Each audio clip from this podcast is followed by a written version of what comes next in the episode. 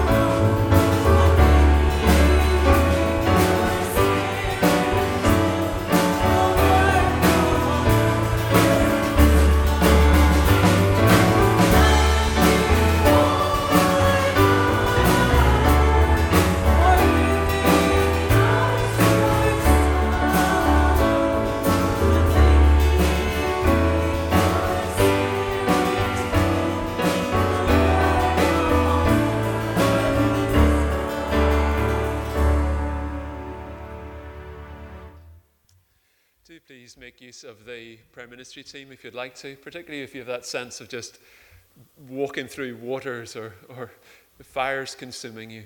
Uh, allow the team to pray for you and remind you of the everlasting arms that are underneath. But let's close with the words of the grace. May the grace of our Lord Jesus Christ and the love of God and the fellowship of the Holy Spirit be with us all evermore. Amen.